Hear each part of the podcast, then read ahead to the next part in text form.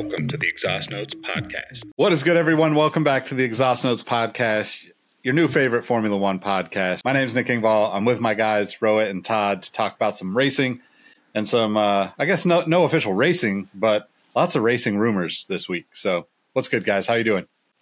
Drive to Survive two years from now is going to be so good. That's all I can think of at this point. two years from now, guys. Let's just Are we still on on that train? Are we still excited for Drive to Survive? I will watch it every year just because it brought me you guys. it's just from yeah, heart heart emoji. Um,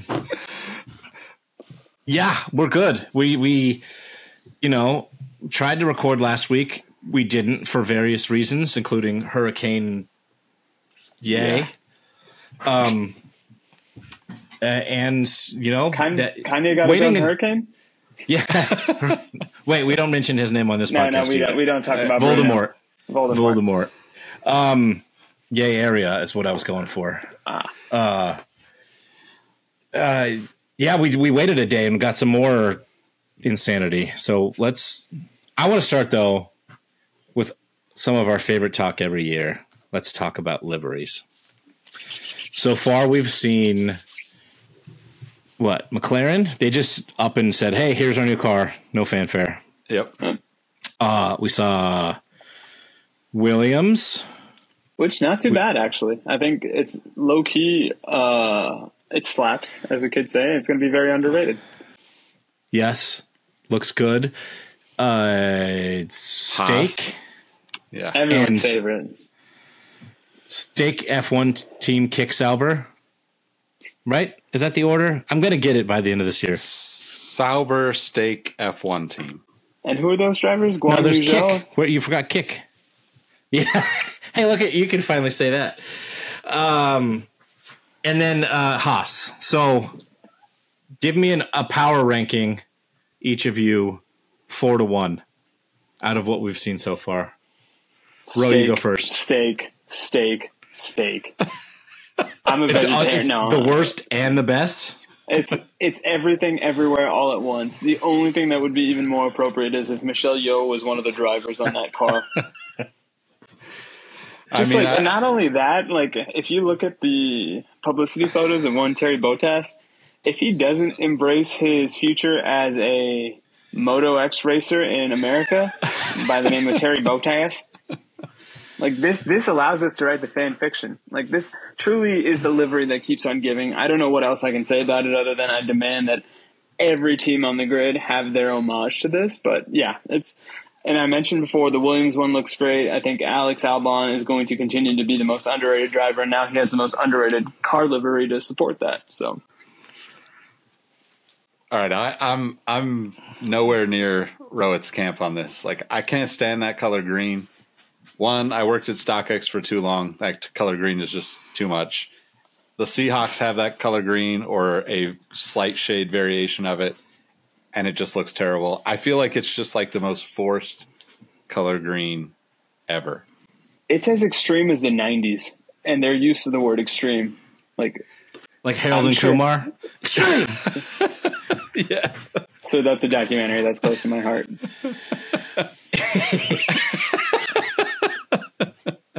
How dare you? No, I mean. Uh, It's just, it, I actually think the car looks good.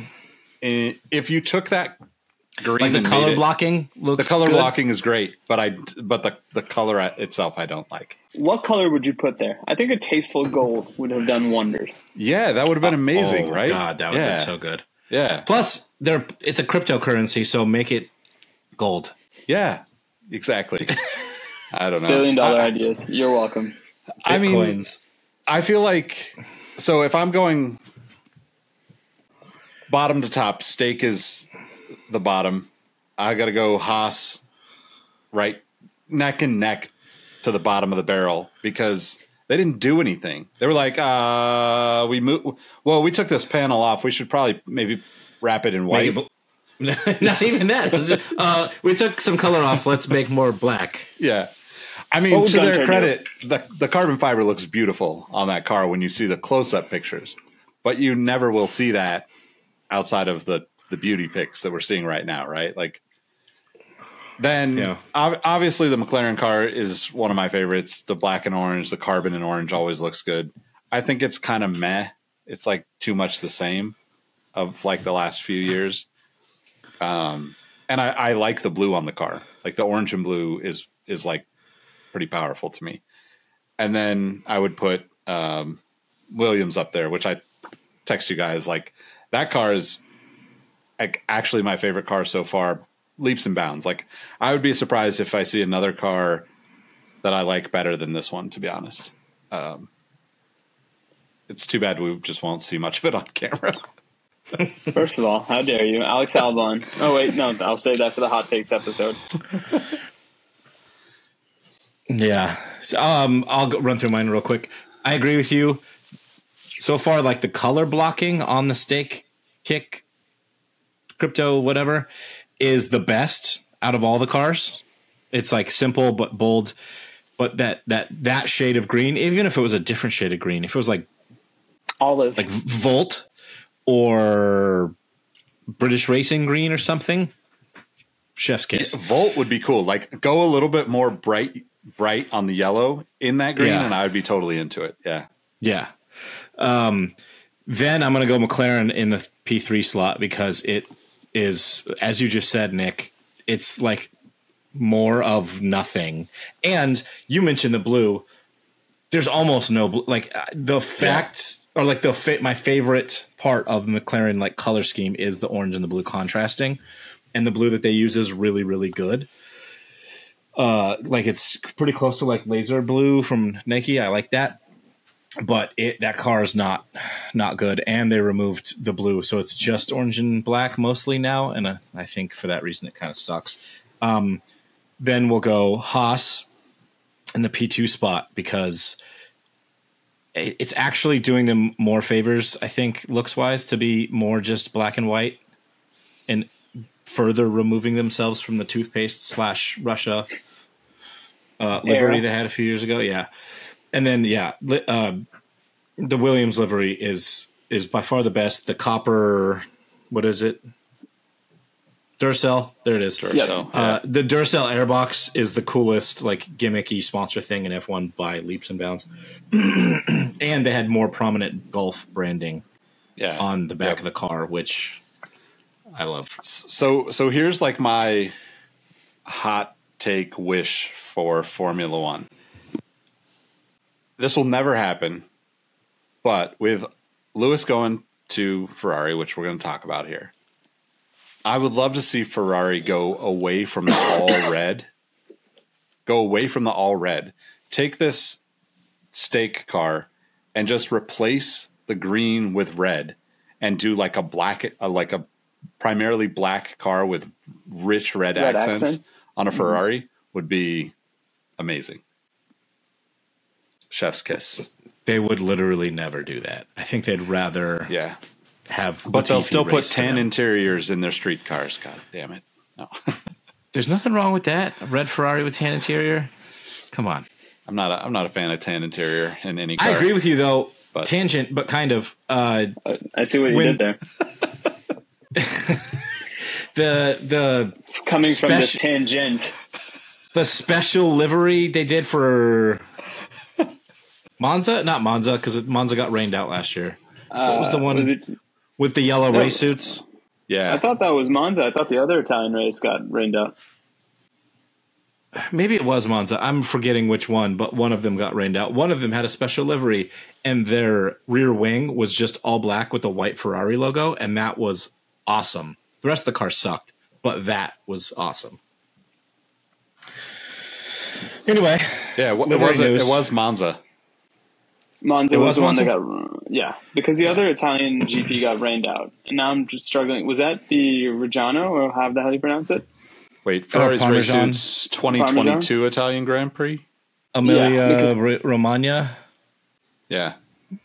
By the way, way to no sell my tangent uh, pun there, Todd. Just blew right past it. I'm too focused on the agenda, apparently. Th- This is why you're the professional one of the crew. I appreciate that. No, definitely not. Um, so we had some updates today again about some changes to sprint weekends. So now sprint weekends going forward will be Friday FP1 and sprint qualifying, Saturday mm-hmm. sprint and the sprint race and Grand Prix qualifying, and then Sunday's the Grand Prix. How do you guys feel about? So they Yeah, were you like- doing, So they're literally getting one practice, yeah. but before they would have FP1, then qualifying, then the next day was The sprint. FP FP2, FP2 and the sprint. and the sprint, and then Sunday was the Grand Prix. I know I'm the new one in the group, and this is probably going to be blasphemous. Do, do we really need three free practices? I want to say that like having less free practices opens us up to more chaos. Like because they don't have enough as much time to set up the car, so like a team like Red Bull or Ferrari or Mercedes could like set up the car wrong, and I think we saw that to happen happen to Max last year, the race that Carlos won when like Max was like all up in his feels about how bad the car was.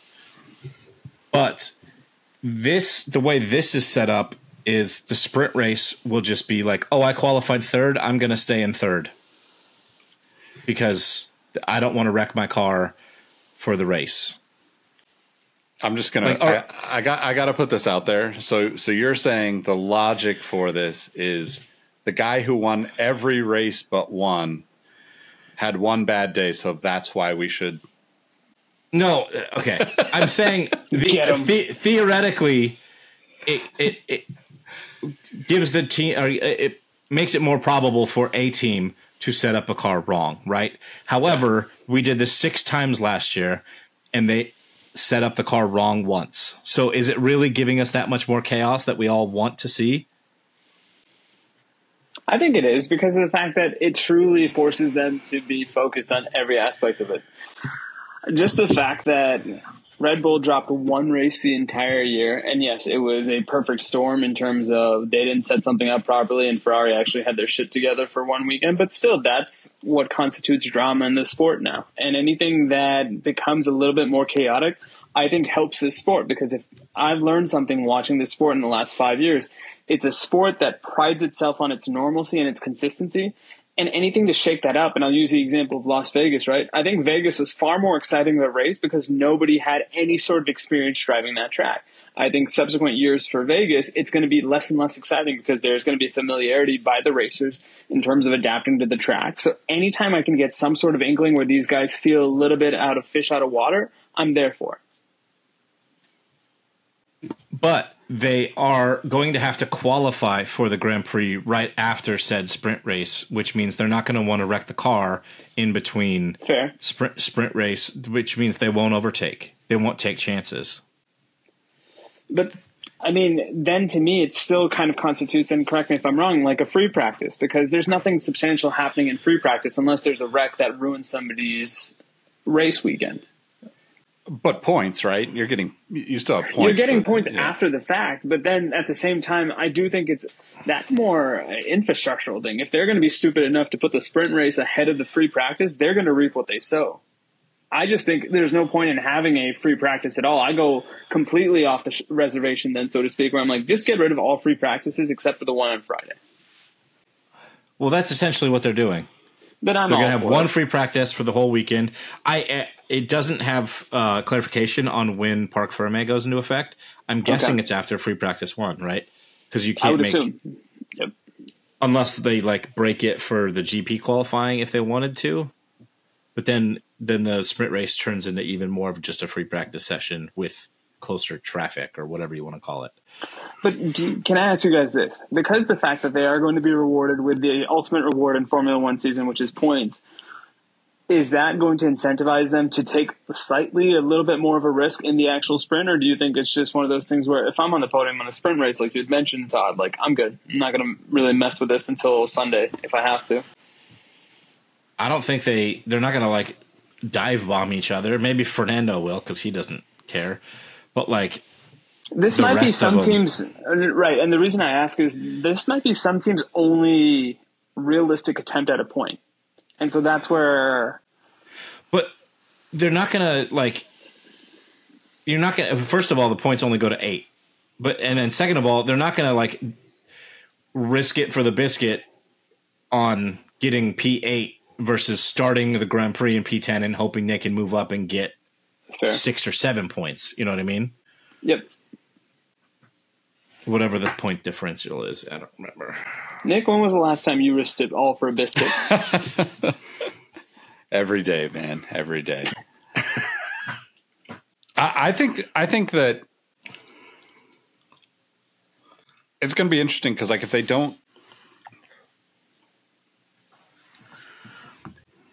I don't think there's enough free practice. To be honest, like, I feel like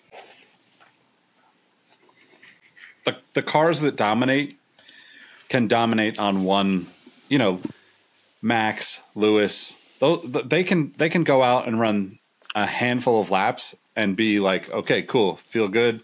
You know, Alonso, even in in the Aston Martin, I feel like they have such an advantage with the like time that they've been in the seat. With if there's only one practice, you know, like I think this actually hurts the lower the lowest of the teams more than anything because you know you've got inevitably those are the guys that that spin out most frequently or end up in the wall or whatever.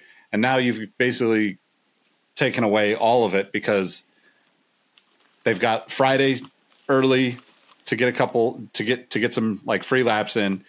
And then everything else is competition. So those guys have to be more concerned with not getting in the way of the faster cars than they do performing in my opinion at this point in the way that things shake out I know that's not exactly right on a sprint because you know I don't think we've had too many lapped cars on a sprint race, but it just seems kind of weird, kind of just a weird decision to me. Yeah, I, I you kind of just nailed it, Nick. I, I would happily give back the sprint format for just a normal weekend format because I am, as we all know, a giant nerd and I enjoy and watch the free practices because you can study the like the team's development through the weekend and and see what the drivers are saying between free practices and saying like, oh, you know, we had it too sharp of a front end and blah blah blah. We're going to try to dial that out for for the next practice. I actually appreciate that more and double stamp on on what Nick said. Like the teams that are understaffed and underfunded, like Haas, Williams, maybe not Stake F one tick kick Team Sauber. Um, I'm gonna keep saying it wrong until I get it. Uh, It's okay. I Those- call him Lupe Fiasco. Kick push. kick push F1 team. All right, well that's what I'm going to say for the rest of the season. Um those teams need the practice time more than a Red Bull that's already out of the box as soon as they roll off the plane a second a lap faster than the rest of the field. Yeah, like like what's the logic behind it, do you think? Like is the logic, hey, we need to get more people watching both days and we need to get more people showing up on Saturdays and that's I think why that I think that's it. I think it can't be anything else. Especially No, no, it's they literally said they want uh, to change the attendance over the weekend at the track. So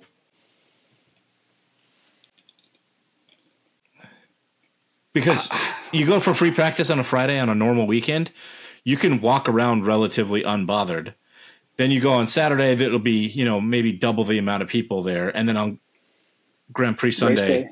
Yeah. you can't move. Like it's just a sea of people. So they want to, especially for the uh, event promoters, if they're paying F one like twenty million dollars to host the race, they want to maximize and have instead of having you know four hundred thousand people for the weekend, they want to have a like yeah. one hundred fifty thousand people average per day. Yeah, and actually, now that I think about it, F, FP1, even sprint qualifying, probably is not on like ESPN in the states, right? Like we probably No. only get the race. it is. It's it's on ESPN Plus. Oh, it is. Okay. Yeah. And I think ESPN News as well. Like it, to your point, though, it gets relegated to the outer fringes of the extended E ESPN universe, but it's definitely there now. So I mean, I think that is in a way a win for Formula One fans in America. But to your point, like I get it. They want their product to be front and center as many times as they can, and front and center in this mind to me represents at worst E ESPN two and at best ABC and ESPN simulcast. Yeah, I, I wonder like if there's just a better way to do it. You know, like I, I the sprint race is interesting to me, but it's not like it, it doesn't have the same appeal. Like I missed a lot of them because I was just like, man, I'm watching the the race race. Like I know it's points, but it doesn't have the same like It let feels me, artificial. Let, let me see Yep. kind of thing setting up for the weekend. And honestly, like I don't I know this is not really feasible, but I'd almost rather see you run two equal races. Like if Saturday is, you know, the Grand Prix of whatever and Sunday is the something or other Grand Prix and flip the names so you get to see like and make the points equal because then the teams will come out and, and like you know you still have that same kind of competitiveness both days. I think the sprints there mm-hmm. hasn't been anything. I would, I'll take that back. There's only been a couple of interesting things happen in any of these sprint races over the over the life of them, right? Like most of them, Yeah, I are was trying to pretty much think. like have we had mail it in. one or two good ones that we could say? I was going to say the most uh, historical thing that's happened was wasn't Max able to secure his title this year at the sprint race itself and not the major race? Yeah. Like, I don't think anybody really knew what was going on. They're like, oh, oh yeah. Uh, by the way, you're world champion. But I mean, like that's the other thing. Like we have kind of gone on them, and maybe we go after this tangent by me. We've always gone after the modern day Formula One for creating these artificial narratives, and I think this is just the final example of that, where they're like, we need to do something because it almost. I get the sense that they feel that they're fighting a losing battle because it almost seems that some of the viewers that they've gained because of the Drive to Survive era are already regressing back to a post Formula One life and existence. And maybe this is one last hurrah at them to say, no, please come watch us still. We're exciting. We'll make it matter. Please, just come on, stick with us. I mean, I guess I'm completely off because Max has won seven sprint races. Valtteri Bottas has won two. George Russell has won one. Sergio Perez has won one. And Oscar Piastri has won one. So it is mixing things up better than I thought it was. I was thinking it was like nine wins for Max and like two other drivers. So Well, what? I guess I did three, three, and then six last year. yeah, I, I thought it was going to be 70% Max wins, and it's only like 58% Max wins. So it's a win win for everybody. Okay. it's- it- And by, by win win for everybody, I mean win win for Max every weekend. The win win. When does he actually win? Saturday. going down another hypothetical here, I think if it's if it's me running Formula One management now, or the FIA or whatever, whoever decides this this format, um, if you're gonna make an artificial race to like gain interest, go the F two route, and the sprint race is reverse grid, and not even reverse grid like top 10 reverse grid give me the full reverse grid i want to see that williams on pole and max in 20th I think that Like, would be maybe interesting. you- yeah. You if you want racing avoiding- and you've only got a third of the distance to to make up ground and they only have a third of the distance to fall outside the top eight Do you think the only reason they haven't done that is when Max inevitably makes it look very easy when he comes back from 20th position to get into first position at a third of the distance that you mentioned? Like, that's too discouraging for the other drivers, and that's the only reason why? he he basically does that anyway right like on a on a sunday I agree. Yeah, yeah. No, he absolutely does. But I'm just wondering, like, I, I, I'm with you. Like, let's truly shake things up a bit. wasn't there a race in like 2018 or 2019 where lewis lapped Yeah. the entire field up to like p4 or something like that it was something Oh, insane I don't remember. Uh, yeah, he definitely had something like that, but he also had a 20th to first victory, right? And Checo Oh, did so too. Checo, yeah, Yeah. Checo did too. Yeah. Oh, no, So, I mean- I don't think Lewis has, but Yeah, uh, Lewis Checo has, for sure. definitely did. Did he? Uh, Yeah. you're probably right. I'm not doubting him, even though he Oh. abandoned his. Can we talk about that yet, or what else do we need? Uh, we we've got one more thing, I think. Uh, a couple Let's more things it. on this, these weekend changes or yearly changes. Uh, there's now going to be four power units per per driver. per season. Um, so that means Alpine, Alpine will take like one or two less engine penalties. Hey, Um, Nice. And this one I also did. This is the one I wanted to talk about the most. Is DRS to be activated after one lap instead of two, which I think is a bad thing. But I want to get we you guys' opinion. more trains? That's what I'm afraid of, right? Because like on especially on race restarts, which I'm assuming this applies to as well. We have race restarts where some people choose to pit and some people don't. So you have a tire off, offset and sometimes a massive tire offset. If they have, especially in the midfield, if they have DS, DRS after one lap, they can, especially a car that's like fast in a straight line, like the Williams or something. Say they're in P8 or something. That means P8 through P20 is now just a DRS train. Like I, I just don't see the the benefit as opposed to letting the gap based on the tire delta form a little bit, and then we can have the DRS trains kick in. I don't know what it is, but there's a really triggering joke about restarts and Lewis and Max that I want to throw out there right now. But I'll Don't do just. I'll just Don't leave do it. it. Save it for the midseason. I, I mean, I do kind of agree with you, but I've kind of always just thought like, if you're gonna let them have it, let them have it. Like they should just it should just be a thing, or it should it should not be right. Like yep. like there's more there's more issues if we if we just consistently have DRS trains all the time, right? Like there needs to be other things implemented to change up the the pace of these cars and the and the, the I guess like the,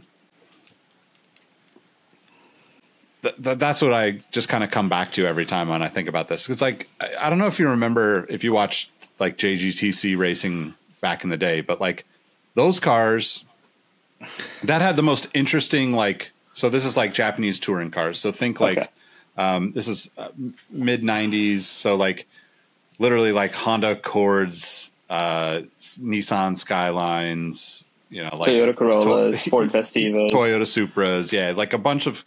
But what was interesting is like if you won a race, you got like a fifty pound addition to your car. Like you literally just carry fifty pounds worth of bricks or whatever you know material, and like every time that like so if you have a car that's like Max, and he's continuing to win by mid season, he's at least reeled into the pack and has to drive. He's actually got a family of four inside his trunk. Yeah, might even have. I mean, the way he drives, who knows? He might even have like the whole like oh. generational family in the trunk by the time you know end of the season rolls around. But, I think I think something like that is is more. There's more thoughtful ways to get these cars competitive. I know we talk about it a lot, and my position is like the cars just need to be smaller. They just need to be shorter. The, the tracks are not big enough for these cars to have like real competitive racing. Like if you go watch any other racing, even like the supercars and the the prototype cars in Le Mans racing are significantly smaller than Formula One cars, and like mm-hmm. especially as you go down in size to the like the P twos and that kind of thing, and then they're racing with you know basically overdone street cars in the other classes. So like it's always entertaining to watch people navigate that, and I think it it also challenges the drivers more, in my opinion. The thing that's boring about Formula One right now is that the most dominant teams are just like so far and above the rest of the field that DRS doesn't even really help those lower teams. Like It doesn't. you know, like the the most interesting thing about DRS to me is when the drivers know that they're helping each other out. And like that is really fun to see the dynamic of like, oh, you need like you need to be close enough to have this DRS so this guy doesn't pass you kind of thing. I like that, but it's so rare that we get to see that. You know, we see that once, twice a season, maybe out of you know twenty weekends. It just it's kind of like, what's it matter? You know? That's a good point. If if it's gonna be there, just let it be there. Or Let it be there from the start.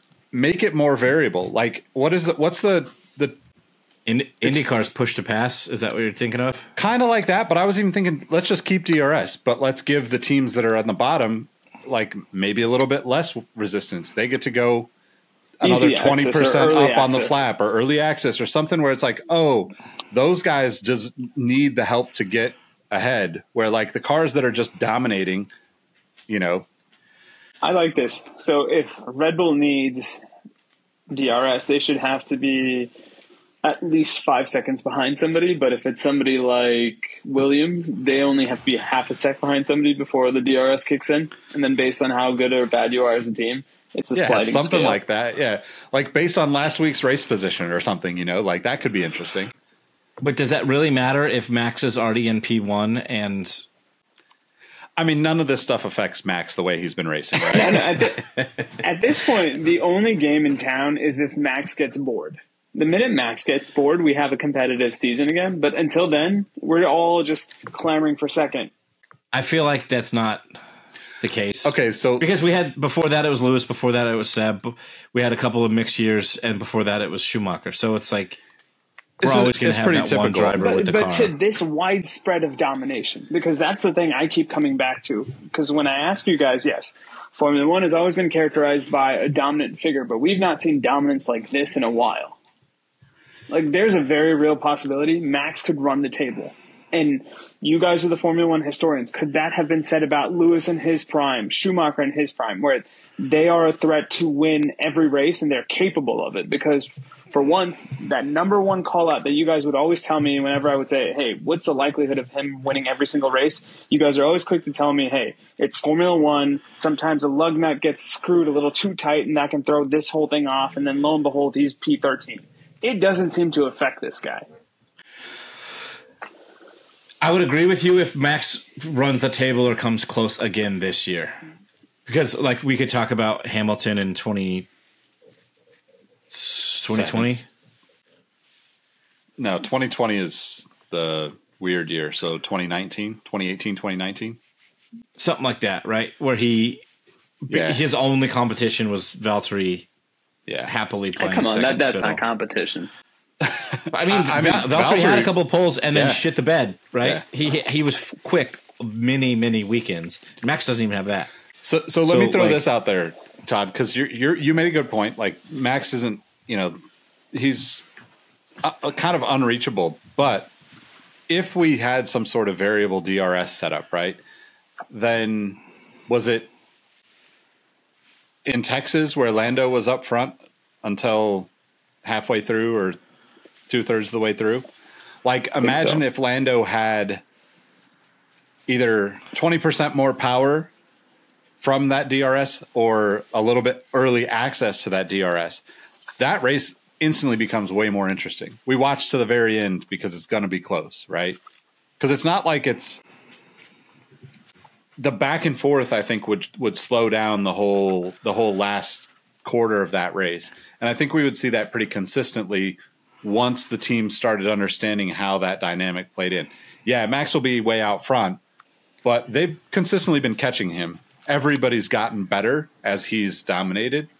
Even though it doesn't feel like that, I think everybody on the grid has actually improved pretty significantly, with maybe the exception of Haas. But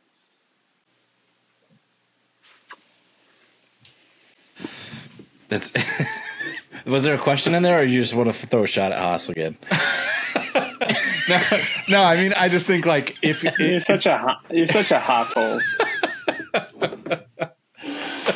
I guess like in that example of like Lando and Max, if you, what you think if that would work for what we're talking about, right? Because I think that's the that's the one that pops into my head of like, oh, this could have been interesting. the sliding scale thing isn't there's no like smooth way to interact that. Like say red bull has to be because they're so far out in front they have to be uh, within two thirds of like you know two tenths of a second let's say before they get drs that just doesn't physically work for racing. Um but like say they the only way to really do that is if you did a if you changed the DRS system or got rid of that completely and switched to like the IndyCar system of the push to pass, they have a set amount of seconds per race that they can use their overboost function or whatever. It's just extra power from the electric motors, whatever. That's the only way they could do that, right? Because then they could give a sliding scale and say Red Bull has you know, two minutes of push to pass, but Williams or Haas or whoever's in 10th has five minutes of push to pass. That would g- then generate that that more active um, active passing on the track because like the way just racetracks works if you don't get drs until you're two tenths behind like and then all of a sudden you get it you're going to cause accidents and stuff Yeah. it just wouldn't be safe I think it's more like you would. The way I would see it working is like having, you know, the, the, there's they're sticklers about every measurement on the car, right? The DRS flap is checked every race. I think it's something like, oh, Williams is at the bottom. They actually get, you know, like a fifty percent less drag. Like they're they're open like fully open. Where like down, oh they get like an extra seven millimeters or something and Red Bull the- is like you know five millimeters, you know, like something like that. Yeah. Okay. I mean, they, I'm sure people much smarter than me could figure that out. But um, again, then you're getting into the whole like artificial, like why not go to a spec car? Yeah. that's what I want to see, right? Like, like you mentioned, it's it's about the car being too big, not raceable on most tracks. There's a very small selection of tracks that these cars actually fit on. So let's make the car smaller and lighter while hopefully keeping it as safe and then everybody be happy. Okay, uh, last thing to talk about before we talk about the huge news.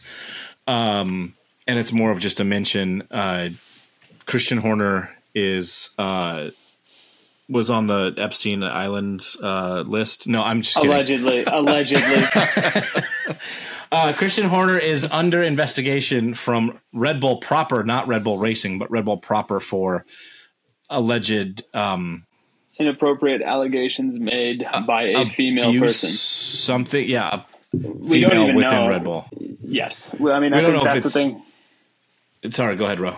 No, I was just going to say this. We don't know to what extent are the behaviors that Mr. Horner may or may not have done, but at the same time, we are trying to be very careful as a podcast because A, we want to bring light to it, but we also are going to reserve comment until more information is being brought to the surface because right now it seems like it's a lot of speculation, and I don't think any of us want to get a part of that speculation, especially when the story may or may not come out and we were all grossly wrong about what we thought he did or did not do.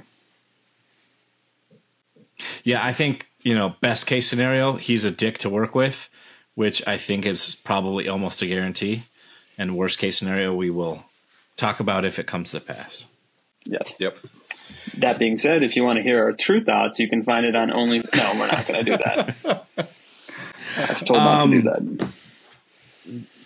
other slightly big big news item uh instead of saying america fuck yeah they said fuck america to andretti cadillac f1 team what do you what do you guys think's going to happen from here what what I, like there's probably some legal battles coming or something which isn't a good way to enter a sport and have everybody else on the grid hate you uh what do you guys think about formula one management saying f you to andretti Well, I sarcastically quote threaded, since I wasn't on Twitter, I quote threaded the announcement and said that I can't wait for Andretti to buy Haas and hire Gunther Steiner as their team principal.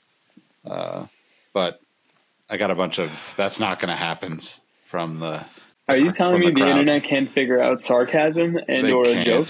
Yeah, they can't. But you know, to be fair, I uh, I see so many ridiculous things about Formula One on the internet. I probably should assume that I was saying something in seriousness too. But obviously, not enough people are listening to the podcast. So please share this episode so the people that can't understand our sarcasm on our social accounts can understand it by listening to us for a couple hours a week.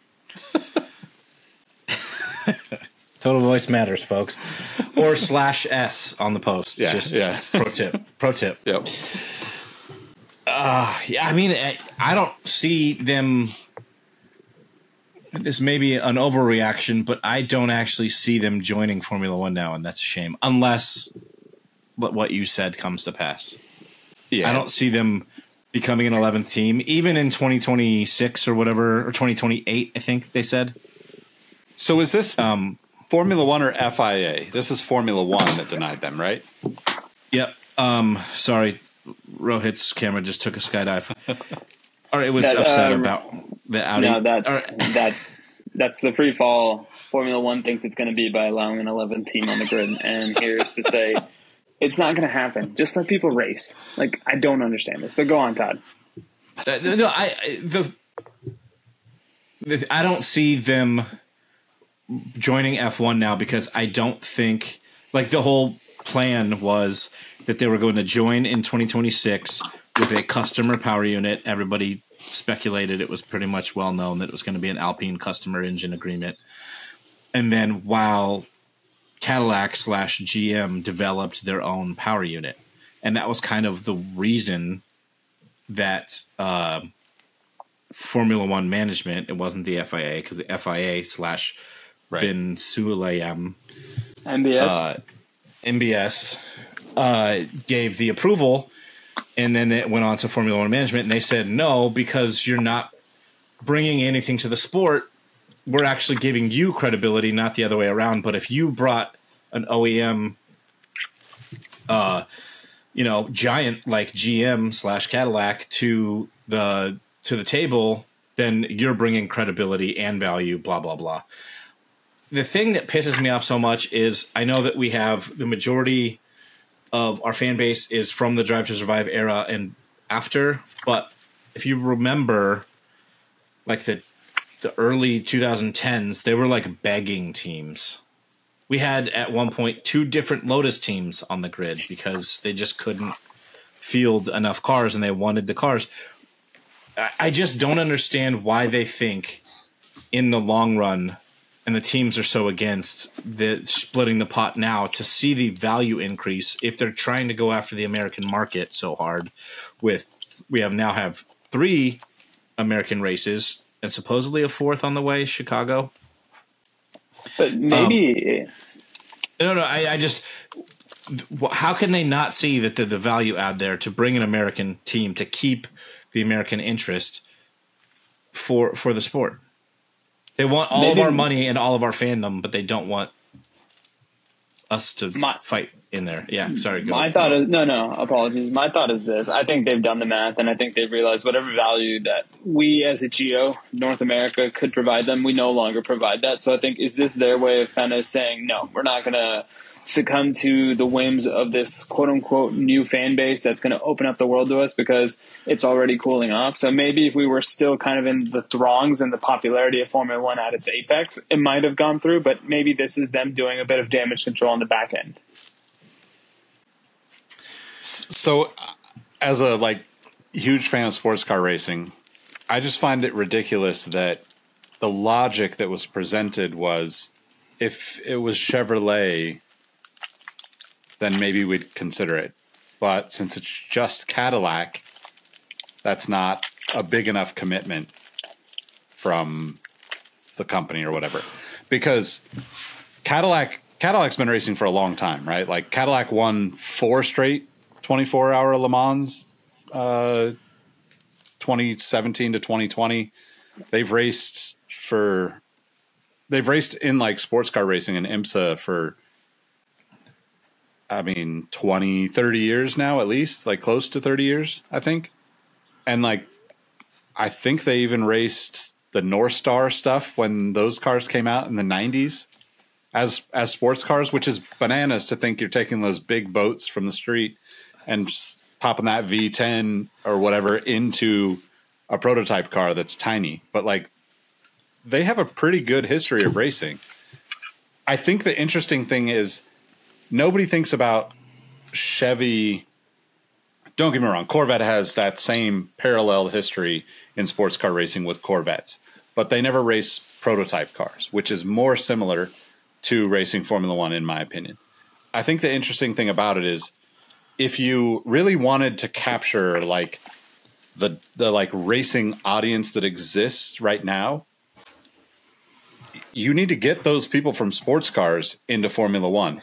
If you're going after Chevy and not Cadillac, then you're going to go after like NASCAR And yes, there's big dollar sponsors there, and yes, the company probably throws more money at NASCAR, but that type of racing is is nowhere near the same audience, right? Like, you know, I don't want to pick on him, but when Dale Jr. raced at, you know, Sonoma 20 years ago for the first time, caught the car on fire somehow. So like, you know, like sometimes people need to experience not driving in circles. But like enough of my shit talking NASCAR, I get the marketing genius behind the whole sport, but I don't think that aligns with what Formula 1 is, which is the weirdest part of that whole statement around it because to say that Andretti who already has successful teams in other racing bodies and the family connection to Formula 1 throughout those years prior, right? It's just like it seems really almost like targeted. Short-sighted? Yeah, like it's yeah, definitely. It just seems odd to me. Like it seems like there's more to it, right? It, it does feel like that's what I was saying. Like from the start, it does feel like they want our fandom and our money, but they don't want us to have a seat at the table. Because there's, I don't understand. I, I, I do understand that they say that it gives Andretti uh, more cred, let's say, because they're now at the pinnacle of motorsport, because everyone thinks, you know, F1 is the pinnacle of motorsport. And they're not wrong. But if they're already successful in all those other racing, uh, they're successful in IndyCar, they're successful in sports cars. Uh, I believe they have Le Mans entries. I think they're in Extreme E or whatever that thing is. They're in uh, the Formula E. They're all over the place. Like they have enough street cred, whatever you want to call it, in racing that that you're- Formula One's not really adding much. If anything, both both can be true. They're they're giving Andretti cred, but Andretti is also bringing a massive audience to Formula One potentially. Why do you think Ferrari races Formula One? Because it gives them credibility. It's like this is a give and take relationship with every fucking team on the grid. Like, Quid not to quo. mention that you have the the the son of a Formula a former Formula One champion trying to put a team on the grid. You are in already like the most incestual sport on the planet because it's such a gatekeep happy like oh if you're not the son of a driver or the godson of a driver or handed the keys to the formula 1 car you rarely get in right? Like l- that's why lewis is so special to me. And i think that's the weirdest part about this is like it's it's not just like maybe pushing away the american audience. It's actually like kind of in a way pushing away one of the people that you know like that like was a part of the sport for That so long table. i get Yeah. that mario is not like signing the checks for this team but like that's like saying that mick schumacher paid his own way you know like it's just that's not how it works if the name is associated with racing the family races in my opinion right like we we've talked at length about Carlos Sainz going to Audi because of his father racing for Audi in a completely different world right now. But for some reason they're like, mm, we're going to give you too much credibility over there. Just doesn't make any sense. It really doesn't. I would just say this: we've mentioned Carlos Sainz, we've mentioned Lewis Hamilton, we've mentioned Ferrari. Let's just get to it because I don't think that there's anything that three of us can say in this episode that's going to change anybody's mind. And then at the same time, if they're stupid enough to make this proclamation, let them live with it because three years from now, when it's just the three of us talking into our phones, thinking that there's a semblance of an audience, and there's not because they dropped the ball with this Andretti thing, we're going to be like, those bastards.